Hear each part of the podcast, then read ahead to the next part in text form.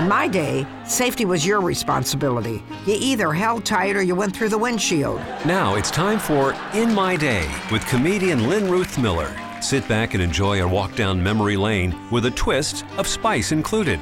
And now, In My Day. In my day, honey was the most used product in my mother's medicine cabinet, besides vinegar and the rectal thermometer. If I had muscle cramps, she made me take two teaspoons of honey with my meals and told me to stop complaining. If I had a sore throat, she gave me tea with lemon and honey, fever or not, and she told me to stop complaining. My mother used honey instead of alcohol to sterilize cuts and open wounds because it didn't sting. If her skin felt dry, she made up a poultice of eggs, flour, and honey and used it as a hand lotion. I can still remember her shaking my teacher's hand, and both of them had to teach the rest of the class. In the late 40s, I had to deal with acne, and Mama rubbed honey on my face and covered the pimples with band aids overnight and told me to quit complaining.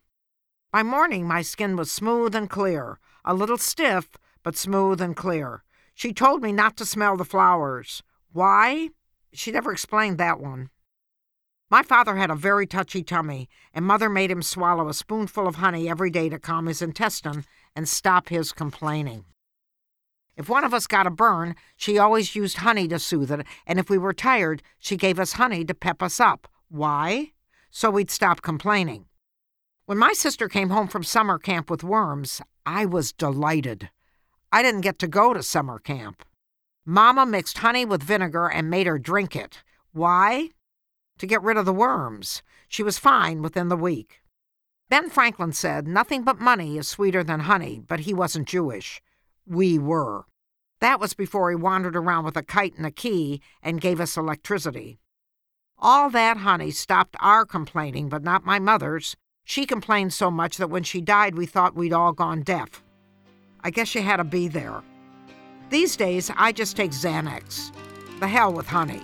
I'm Lynn Ruth Miller with another edition of In My Day.